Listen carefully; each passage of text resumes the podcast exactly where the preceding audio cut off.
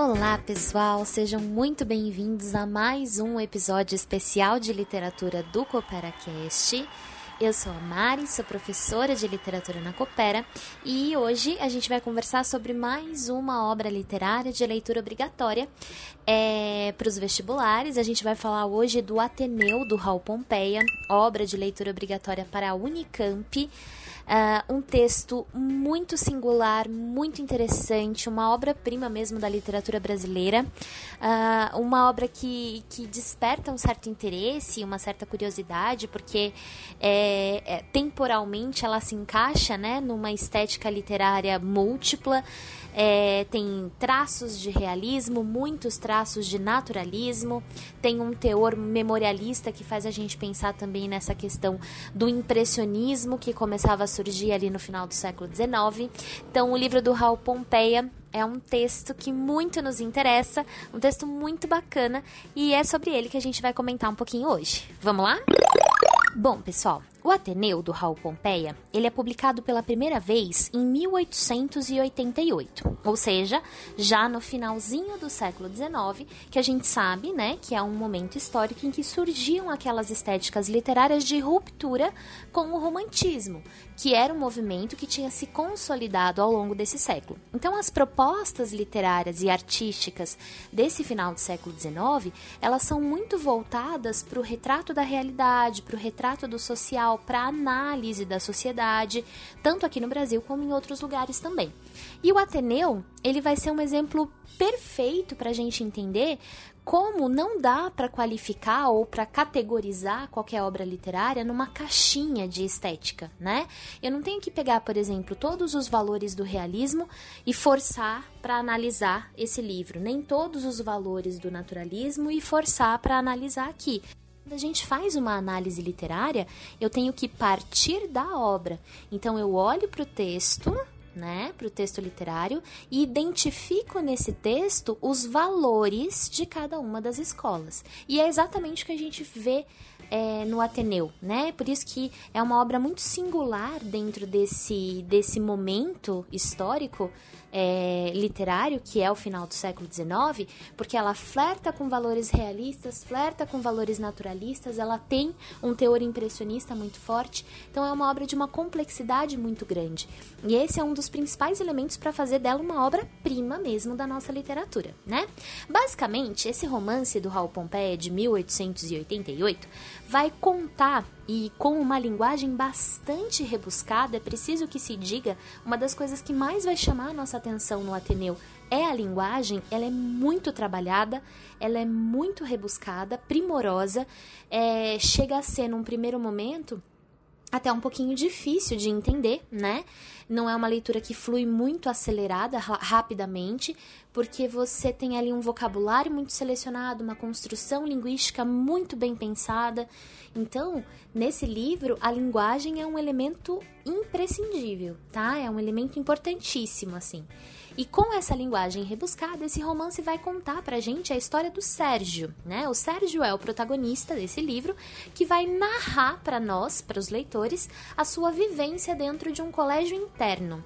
Então, o Ateneu é o nome do colégio interno. Um colégio interno, para quem não sabe, não sei se vocês estão familiarizados com essa ideia, é uma escola onde os alunos moram, né? Eles não apenas estudam, eles não voltam para casa no final do dia, eles moram na, nesse colégio. E esse colégio interno, o Ateneu, do nosso livro, ele era um colégio só para meninos. Então, o Sérgio vai narrar pra gente essa vivência, né, dentro da escola, vai descrever a relação que ele tinha com outros personagens, é, os amigos que ele fez, os inimigos que ele fez, todas as suas experiências como um garoto que vivia no meio de tantos outros garotos morando nesse colégio, né. É, e aí, antes da gente começar a falar da história, eu começar a pontuar algumas coisinhas para vocês, eu queria chamar a atenção pro fato de que esse romance tem como título o nome do lugar, do espaço onde ele se passa, né? Isso é muito significativo. A gente sabe que é uma característica muito forte do naturalismo a valorização dos espaços coletivos. O Ateneu é um espaço coletivo. Pense em outros livros naturalistas que vocês conhecem, né? A Casa de Pensão, do Aloysio Azevedo, ou mesmo o mais importante deles, o mais famoso talvez, né? O Curtiço, do mesmo Aloysio Azevedo. São romances que têm como títulos os espaços literários em que eles se passam. Então, o foco aqui, embora o Sérgio seja protagonista e assuma esse lugar, inclusive como foco narrativo, porque é ele quem narra né, a história, ele conta pra gente a sua própria vivência. É, o título do livro direciona o nosso olhar para o espaço. Então, o espaço é extremamente significativo aqui, o lugar onde a narrativa acontece, né? Bom, quando a história acontece, começa lá no primeiro capítulo, a gente tem o Sérgio visitando, contando pra gente, né, das suas experiências e visitando o Ateneu antes de começar a estudar lá, para conhecer, para conhecer o diretor, ele vai com o pai e tudo mais. É, e o romance se abre de uma maneira muito interessante e muito significativa, porque ele reproduz na primeira linha do primeiro capítulo a fala do pai. O pai diz para ele assim: vais encontrar um mundo, né? A primeira linha do livro é essa: vais encontrar o um mundo, disse-me meu pai à porta do Ateneu. Como se o pai dele dissesse o seguinte: agora você vai morar aqui nessa escola e aqui você vai encontrar o mundo, né? É, reparem na importância que essa fala tem. O Ateneu é o mundo. O Ateneu representa o mundo. É como se ele fosse um microcosmo. Por isso essa importância para o espaço literário, né? Como se esse espaço literário representasse um universo mais amplo, representasse a sociedade de uma maneira mais abrangente. E o menininho Sérgio, que na altura que o livro começa tem 11 anos, é, ele vai adentrar esse mundo. Ele vai se tornar homem, né? Conhecendo esse ambiente. Essa é a fala do pai, é uma fala muito forte muito importante. Bom, no primeiro capítulo a gente vai ter esse conhecimento, né? A gente vai ver o Sérgio com o pai visitando o colégio, vendo algumas festividades importantes dentro do Ateneu, sendo recebidos na casa do diretor da escola, que é o, o senhor Aristarco, o doutor Aristarco. É, essa figura é uma figura importante também, né? O Aristarco ele vai ser o diretor da escola, ele mora ali nas dependências do Ateneu com a sua esposa. É, e ele vive para o colégio. Já num primeiro contato que a gente tem com o, o, Aristarco, né, na descrição do Sérgio, a gente vê que ele é um homem muito bem apessoado, que ele valoriza demais a educação. O Sérgio, narrador, ele vai deixar muito claro pra gente que o Aristarco ele é educador, mas ele também é empresário. Ele não quer só defender a educação, a boa educação dos meninos que estudam no Ateneu, mas ele também quer vender a ideia de uma educação moral perfeita adequada aos moldes sociais daquela, daquela sociedade da época, né? E é exatamente isso que ele vai dizer pro Sérgio e pro pai. É, e, e, existem aqui algumas colocações que são interessantes, porque o, o, o, Aristarco, quando vai vender essa ideia de educação, ele reforça muito a questão da moralidade. Ele diz que não se admite, em absoluto, nenhuma imoralidade dentro do Ateneu, né? Ele vai falar muito do rigor, ele vai falar muito da qualidade dos professores, ele vai falar muito da, da, da disciplina, enfim, ele vai pontuar essas questões. Então, e, e, vai falar, né, da grandeza que aquele colégio só recebe a mais a fina flor da alta sociedade carioca. É um colégio no Rio de Janeiro. É importante que vocês tenham em mente, conforme forem lendo, que esse esse romance do Raul Pompeia, ele tem alguns tópicos autobiográficos, né? Porque o próprio Raul Pompeia estudou num colégio interno e vai projetar no Ateneu ficcionalmente as suas experiências e aquele próprio espaço do colégio onde ele estudou. Então é interessante de, de ter essa questão, é, reforça né, esse aspecto memorialista. É como se o Sérgio aqui também fosse uma projeção do próprio autor, o Raul Pompeia. Bom, depois dessa visita, então, né, antes até dele ser matriculado e começar as aulas, é, o Sérgio sai do Ateneu de mãos dadas com o pai ainda é, deslumbrado com a imagem do colégio, como se aquele lugar fosse uma espécie de, de, de paraíso na Terra ou coisa parecida, como se fosse mesmo um lugar honrado e, e glorioso, né? Ah, como se fosse de fato uma apoteose estudar ali no Ateneu. Pois bem, as aulas começam, o Sérgio vai para o colégio, muda-se para lá, veste a farda do colégio, né? que é o uniforme utilizado pelo, pelos alunos, é levado à sua sala, enfim, e, e ele vai vivenciar ali uma experiência primeira muito, muito interessante. É, que vai, a gente vai perceber o Sérgio amadurecendo ao longo do livro a partir daí, né? Ele conhece os seus colegas de sala, cria pra gente já, enquanto narrador, um, uma espécie de imagem geral de cada um deles. Ele vai ser designado, né, na verdade, para a companhia do, do Rebelo, que é um dos melhores alunos do Ateneu e que vai ser responsável nesses primeiros dias por ajudar o Sérgio a se adaptar, né? Explicar para ele onde ficam as coisas, ajudá-lo com os horários de aula, com as suas obrigações, enfim. Então o Rebelo vai ser essa, essa primeira companhia do Sérgio aí no Ateneu. Bom, acontece que na primeira aula, o professor que recebe o Sérgio muito bem, e aliás, isso é importante também, né? É, já na conversa que, na, naquela conversa que o Aristarco teve com o Sérgio e o pai, antes mesmo das aulas começarem, já ficou muito claro para nós que o Aristarco faz uma diferenciação entre os alunos.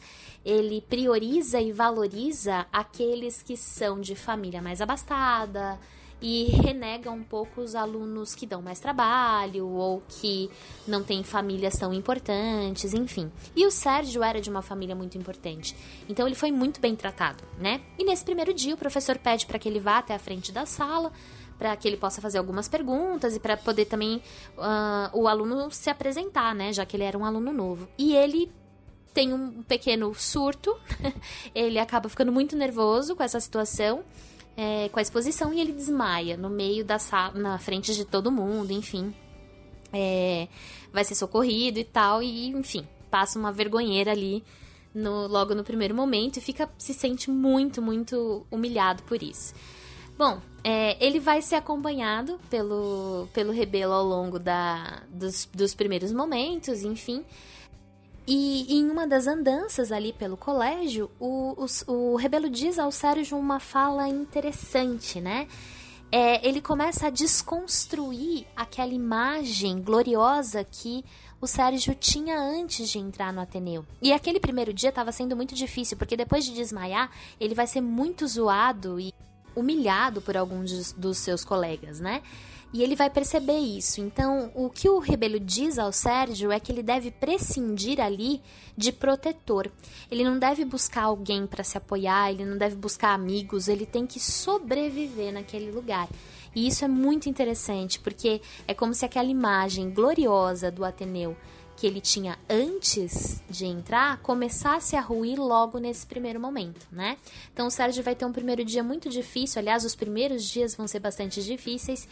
É, e ele vai ter aí esses colegas pegando no pé dele, tentando tirar sarro por, por qualquer coisa, é, humilhando ele sempre que pode, e ele vai tentar reagir a isso, né? Então ele começa aí nesse processo de tentar deixar de ser um menininho para passar a ser um homem. Bom, Embora o Rebelo seja uma figura importante nesse primeiro momento, o Sérgio não vai sustentar com ele uma amizade muito muito duradoura, porque o Rebelo tinha era um pouco mais velho, começou a estudar mais tarde, era um ótimo aluno, fazia cursos extracurriculares, então ele não tinha muito tempo, né? Ele era ali um sobrevivente, como ele disse para o Sérgio que o Sérgio deveria ser. Ah, e aí, então, a partir desse primeiro dia, desse primeiro momento, nós, leitores, vamos acompanhar o percurso do Sérgio, vamos conhecer os outros colegas. E é a narrativa vai se construindo basicamente dessa forma, né? Somado aos eventos que o Sérgio vai vivenciando na escola, a gente vai conhecendo também as pessoas. E o primeiro amigo do Sérgio que a gente vai conhecer é o Sanches, né? E o Sérgio e o Sanches vão se, se tornar amigos por causa de um evento que acontece na natação. É, a natação ali no Ateneu, ela não é propriamente a atividade física mesmo, né? O esporte natação. É uma espécie de banho coletivo numa piscina bem grande. Então, vários meninos ali nadando e, e se banhando naquele lugar. A descrição, inclusive, da água da piscina é bastante naturalista, né? O, o Sérgio Narrador vai dizer pra gente que ela é uma água salobra, meio, meio engordurada. Enfim, não é muito uh, convidativa, eu diria. Mas, enfim, de qualquer forma, o Sérgio não sabia nadar, né? E ele se viu ali naquela situação. Era uma piscina muito grande, funda e ele ali na beiradinha tentando se adaptar à ideia de entrar, pensando na forma que seria mais seguro para ele, sente dois, duas mãos agarrando os seus calcanhares e puxando ele para o fundo da piscina. E, e, ele não sabia nadar, né? Então ele entra num certo desespero, começa a se afogar e vai ser salvo por um dos chamados vigilantes, né? Que eram aqueles alunos mais velhos, mais experientes que ficavam ali meio para monitorar. Ele vai ser salvo pelo Sanches, então que vai colocá-lo ali na borda da piscina para que ele cuspa aquela água toda, para que ele volte a respirar mais tranquilamente.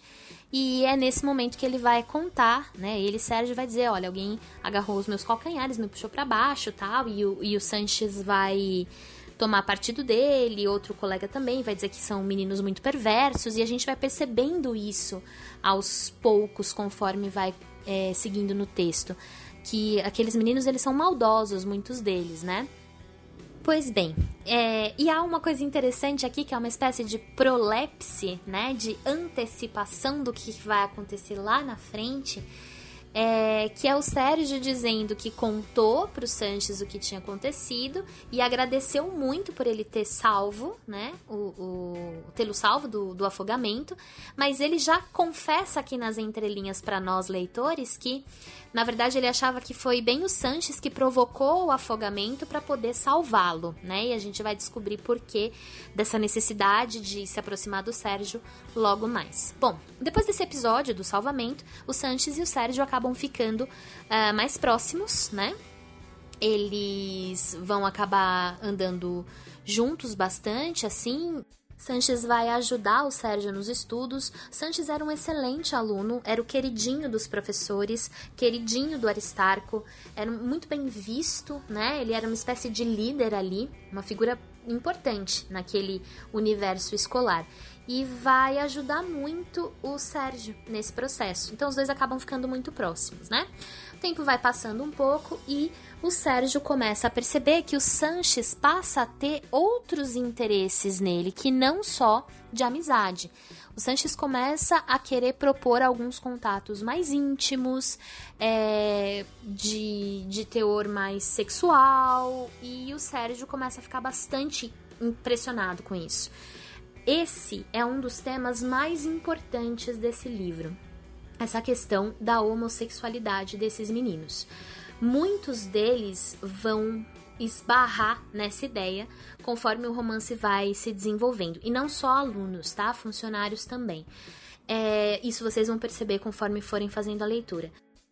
Mas é importante perceber também é, um outro aspecto aqui. A gente está falando de adolescentes, né? Que estão ali descobrindo ainda a sua sexualidade, que estão descobrindo a libido, os prazeres, e estão num lugar onde só tem outros meninos, né? Então, embora isso no século XIX, nesse momento em que o livro é escrito, em que a história se passa, seja visto como imoral, é, é algo que o Raul Pompeia vai trabalhar de uma maneira muito intensa, é, mas muito importante aqui, né? Inclusive porque também tem aí um certo teor autobiográfico. É, bom, de qualquer forma, Lembra que eu falei para vocês que aquilo que o Aristarco mais se vangloriava no Ateneu era justamente de que não aceitava-se imoralidade? Então, essa questão da sexualidade, ela precisava ser omitida, né? E o Sérgio vai ver isso como uma coisa errada, como uma coisa imoral. Então, ele vai condenar, ele vai brigar com com o Sanches e resolve se afastar dele, né? Resolve não dar continuidade para essa amizade. O Sanches, com medo de ser exposto, vai começar a prejudicar a imagem do Sérgio, vai começar a falar mal dele para os professores, para os alunos e tudo mais, é, e vai criar aí uma indisposição, né? O Sérgio se afasta do Sanches, acaba ficando meio sozinho é, não consegue ir tão bem né, nas aulas, nas provas, e acaba ficando com alguns problemas de nota, enfim, é, e acaba se tornando uma, uma figura meio meio indigesta pro, pro Aristarco e para outros professores também. Inclusive, depois desse episódio com o Sanches, o, o, Sérgio começa a ser citado frequentemente num tal de Canhenho, que era uma espécie de livro de, de caderneta, né? Do Aristarco, em que ele é, anotava ali os erros dos alunos ou a, os problemas que eles causavam, né? As, enfim, era um caderno de ocorrências. Só que essas ocorrências elas eram expostas para todo mundo no, durante o café da manhã, durante alguma refeição, um momento que tivesse todo mundo do colégio reunido. Então era também um instrumento de humilhação, né? E é esse instrumento de humilhação que o Aristarco utilizava para manter essa moralidade dentro da, da escola. Então, reparem, aquela educação que ele defendia, essa educação moralizante, essa educação correta, uma educação de qualidade, primorosa, ela era é, feita com base no terror, né? Então, aí mais um elemento para desmoronar aquela imagem de perfeição que a escola tinha antes, ou que ela tem para quem não faz parte dela, para quem não está lá dentro, né? Bom, agora como aluno ruim, o Sérgio vai acabar se aproximando de um outro colega, um colega que já tinha má fama, né? Inclusive, que é o Franco. Vocês vão ver que ao longo da narrativa o Sérgio vai firmando amizade com muitos meninos diferentes. São acho que mais de 20 amigos que ele vai descrevendo. Eu vou pontuar só alguns aqui que me chamaram mais a atenção, mas há muitos, né? Então a gente vai vendo que existe aí a uh, uma influência forte né, dessas companhias uh, que vão moldando também o Sérgio como indivíduo, pensando naquele aspecto muito determinista, né, uh, de que o meio influencia a formação do indivíduo. O determinismo é justamente isso, né, é dizer que é defender a tese de que o meio, o momento histórico e a raça são os fatores biológicos sociais que determinam a formação desse indivíduo, o Sérgio também vai ser um pouco moldado pelas experiências que ele vive nesse meio, o Ateneu, na companhia desses garotos.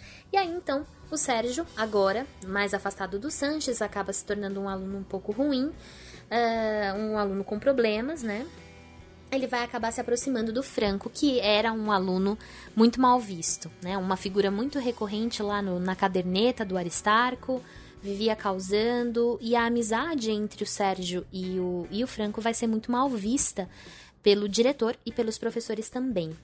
Hum, enfim, acontecem vários episódios com eles dois. Um que chama muito a atenção é uma vez que o Franco era um menino muito amargurado, né? Ele meio que foi desprezado pelos pais, os pais meio que abandonaram ele ali no Ateneu para se livrar mesmo do garoto.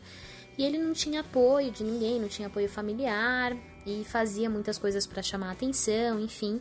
É, vai acontecer um episódio em que ele acaba apanhando tal e para tentar se vingar dos meninos que machucaram ele, ele resolve colocar cacos de vidro, quebrar garrafas e colocar cacos de vidro na piscina, porque esses meninos iam ser os primeiros a entrar no banho no dia seguinte. Então, ele faz isso, o Sérgio não ajuda, né, mas também não impede. Então, ele acaba se sentindo muito cúmplice e no meio da madrugada levanta, vai até a capela e faz uma oração pedindo para que para que nada aconteça com os garotos, né? No fim das contas, o zelador acaba vendo os cacos de vidro na piscina, tira de lá e ninguém se machuca.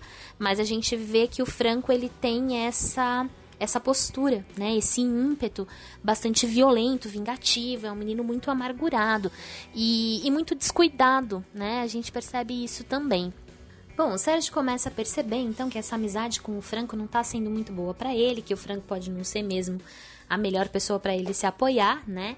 E, e, ele lembra bastante daquela ideia de que o Rebelo disse para ele no começo do seu primeiro dia no Ateneu, de que era para ele prescindir de um protetor. Então, ele começa a tentar buscar sua própria individualidade, né? Inclusive escreve para o pai num determinado momento que vai incentivá-lo a fazer isso. É, ele acaba se afastando do Franco, então, e vai é, buscar outros caminhos, né? Ele acaba convivendo um pouco mais com outro garoto, um aluno muito, muito religioso, que era o Barreto. É, o Barreto vai passar os dias descrevendo o inferno, a fúria de Deus para o Sérgio. é, que também diante de tais imagens fica bastante impressionado, né? Ele fica bastante chocado com aquela ideia de Deus, aquela ideia de universo.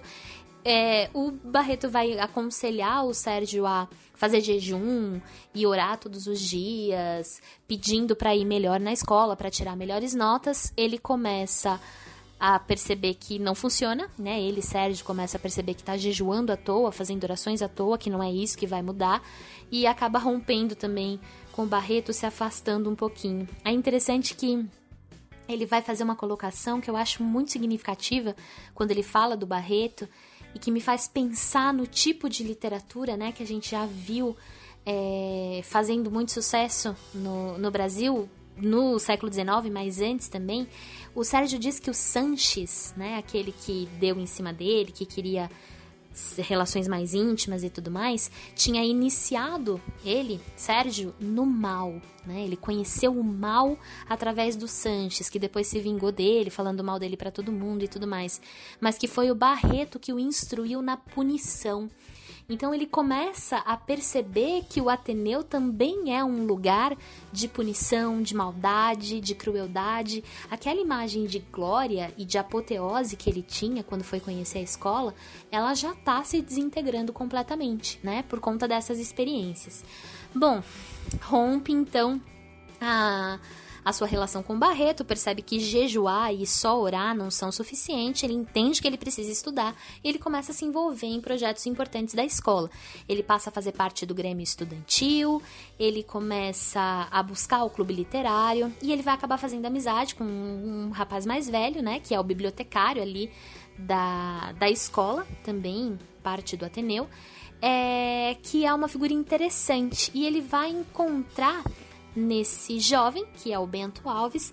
Um, ele, o, o, Bento ele é aluno do Ateneu e ele também trabalha como bibliotecário e é um dos coordenadores desse clube do, do livro, né, clube literário. E o Sérgio começa a encontrar ali o seu caminho. E, e a relação entre os, o Bento e o Sérgio, ela vai se tornar muito próxima, né? O Bento vai presenteá-lo com muitos livros, vai orientá-lo nas leituras, vai orientá-lo nos estudos, ele começa a melhorar um pouco. Os dois passam muito tempo juntos, isolados do resto, lendo. O Sérgio se sente seguro, né, com, com o Bento, de uma forma que ele não se sentia com o Sanches, por exemplo. É... E ele fica bem, ele gosta de estar com o Bento. O problema é que essa proximidade entre eles e o fato deles ficarem meio isolados, né, separados dos outros alunos, é, começa a despertar desconfiança dos demais. E aí todo mundo começa a olhar para essa relação com um certo preconceito, começam a, a comentar, enfim. É, e acaba que, que eles ficam meio que mal falados ali, como se eles tivessem um caso, enfim. Em uma das excursões que os meninos do Ateneu fazem pelo Rio de Janeiro, eles vão até o Jardim Botânico. É, o Sérgio e, e o Bento acabam entrando numa briga, enfim, os dois vão acabar se afastando também, né?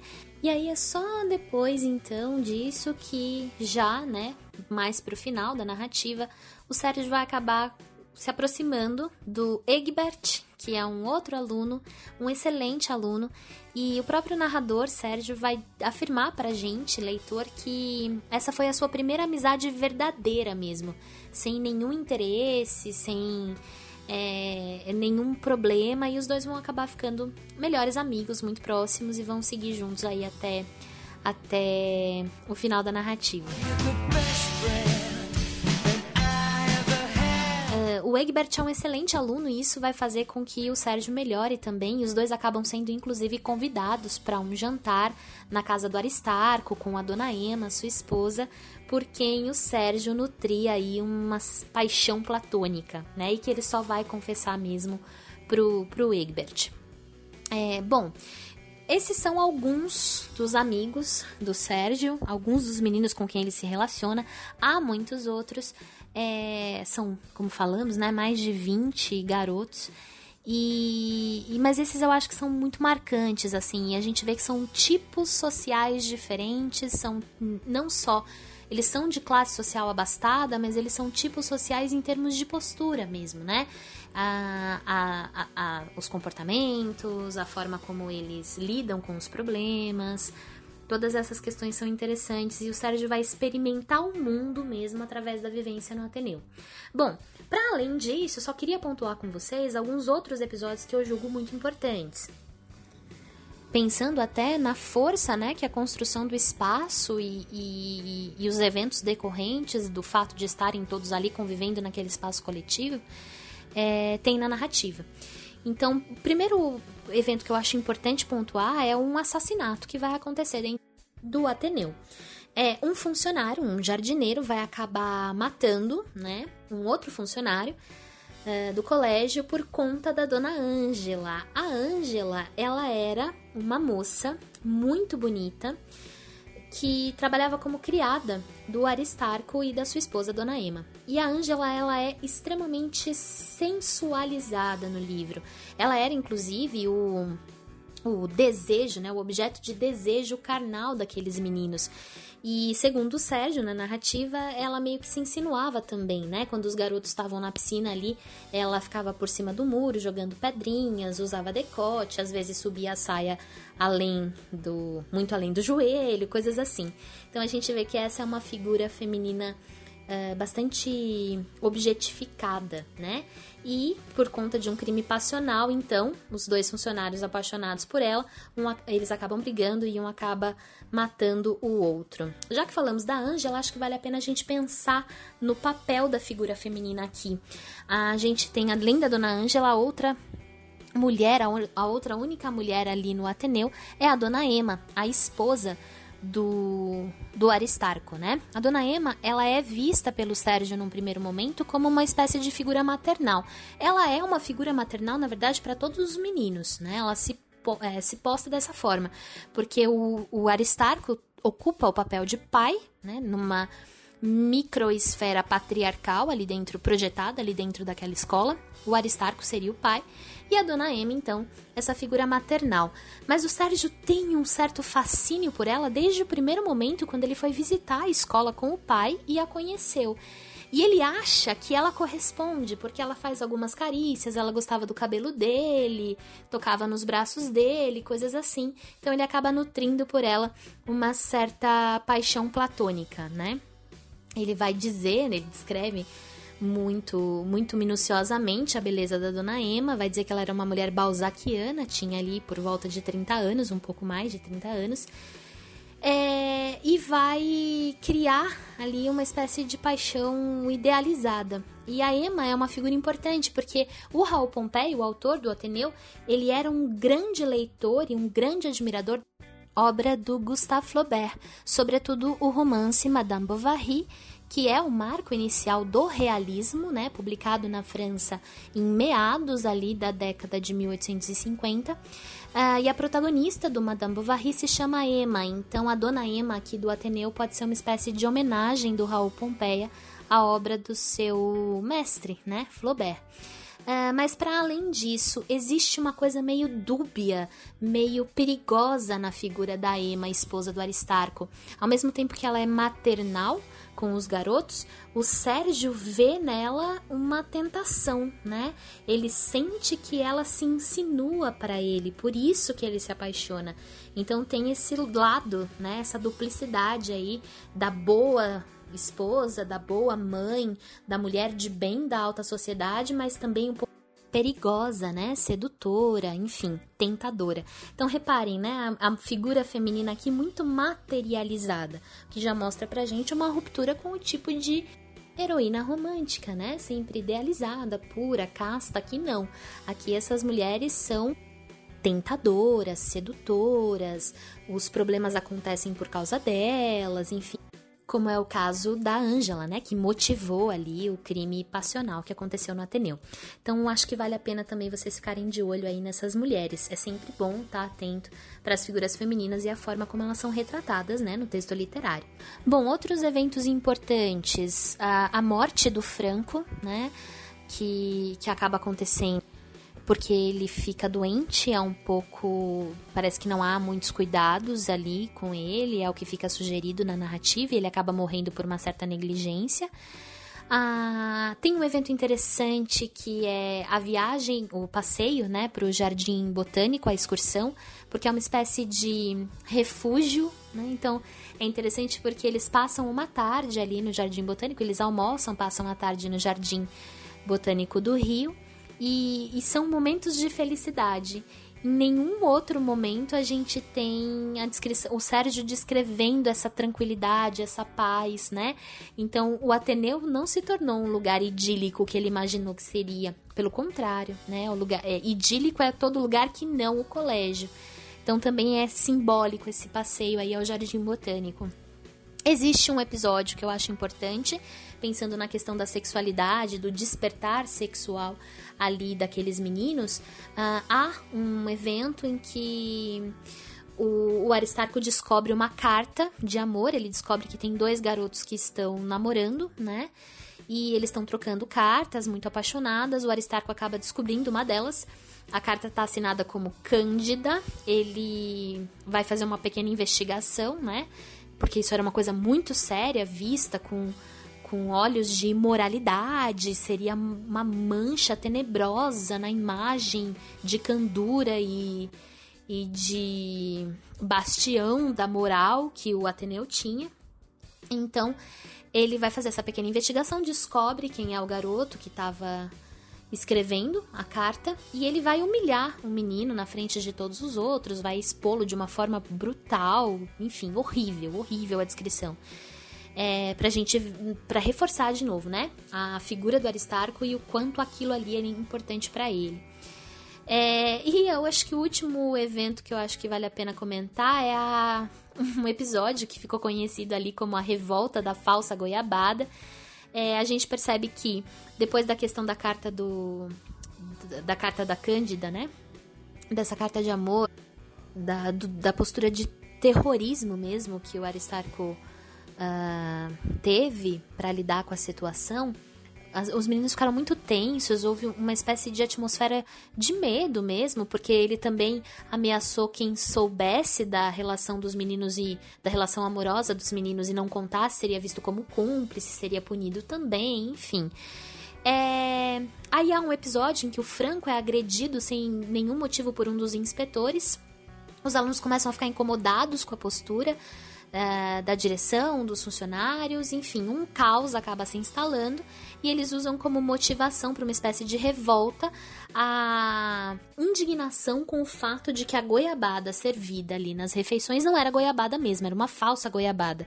Eles diziam que era uma goiabada de banana, enfim. Falaram da qualidade da comida, falaram, enfim, começaram a questionar ali algumas coisas, houve uma espécie de celeuma, uma revolta mesmo por parte dos alunos que fez o Aristarco se mexer também, porque ele entendeu que Uh, que a situação era, era mais delicada, que ele estava perdendo o controle, que ele não podia permitir que a imagem do colégio fosse vinculada à indisciplina, à revolta, enfim. Ele acaba lidando com a situação de maneira mais diplomática, assume o controle de novo. É, diz que foi enganado pelo fornecedor da goiabada, que a culpa não era dele, mas que prometeu melhorar a qualidade da comida, enfim, é, para tentar, né, colocar todo mundo nas rédeas de novo. Ele estava muito preocupado porque os alunos começaram a ameaçar de, de não pagar as mensalidades e aí ele viu nisso um problema, né? Então é, ele resolveu aí de maneira diplomática. Enfim, esse foi mais um dos episódios aí. No fim das contas, caminhando para o fim da narrativa, mesmo só para pontuar aquilo que eu acho que é mais importante, é claro que a leitura, né, é fundamental, mas eu queria criar aqui para vocês uma espécie de orientação de leitura para que vocês soubessem bem o que observar. É... E aí, para falar do fim, eu vou precisar dar um super spoiler. Então, alerta de spoiler aqui para você, tá? Se não quiser ouvir, pula um pouquinho para frente aí o episódio. Mas o que vai acontecer é que a cena final mesmo do livro resulta de um incêndio.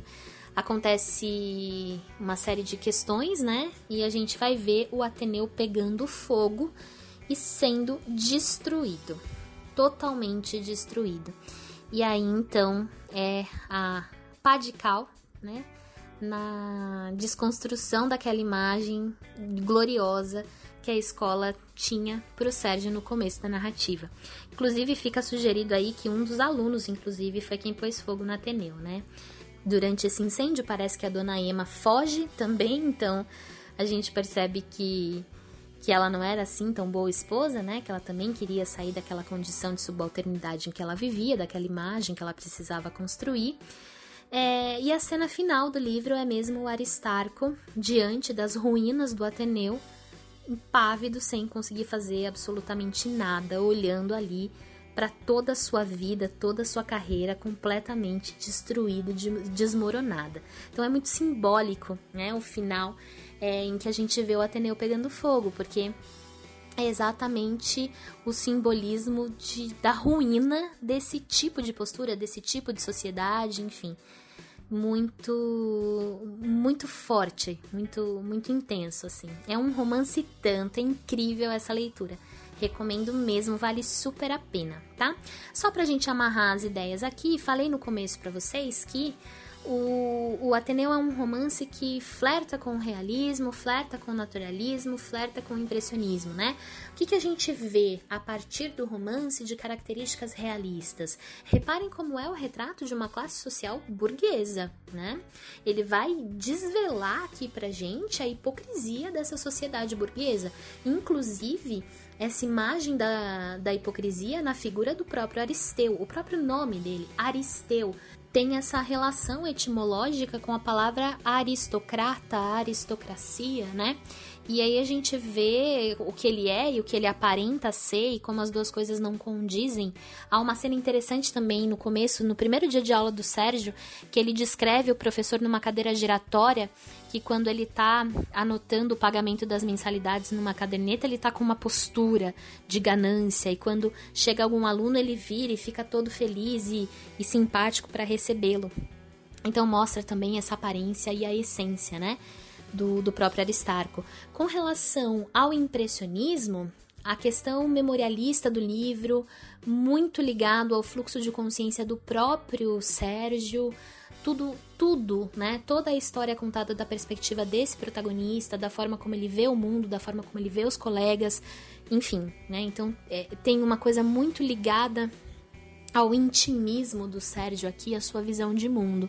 Por isso esse flerte com o impressionismo, mas acho que as características mais fortes do romance mesmo são naturalistas, né? A questão do espaço coletivo, a influência do meio, né, do momento histórico e da raça, é, essa, esse olhar determinista pro, pro Ateneu, o, outros aspectos temáticos que são importantes, a sexualização da mulher, a violência dos funcionários que brigam e, e, o crime que é cometido por conta disso, a questão da homossexualidade, o despertar sexual dos meninos, então tudo isso é muito naturalista, né? Então reparem como é importante a gente olhar para os aspectos do estilo do texto, da estética do tema, para tentar entender como ele dialoga com o, os estilos de época. Lembrando que não é pra gente encaixar, forçar o encaixe do romance no movimento literário, certo? O, o texto expressa os valores estéticos e a gente precisa saber identificá-los, né? Bom, acho que por hoje é só. Espero que vocês tenham gostado, espero que vocês fiquem animados para ler esse livro. É um baita romance, vale muito a pena, é uma pérola mesmo da nossa literatura, de muita qualidade. Se tiverem dificuldade, principalmente com relação à linguagem, persistam, porque é um romance incrível, vocês vão adorar, ok? Espero que vocês tenham gostado. Aguardo vocês aqui num próximo episódio para a gente falar de mais uma obra de leitura obrigatória do vestibular. Super beijo para vocês e até a próxima!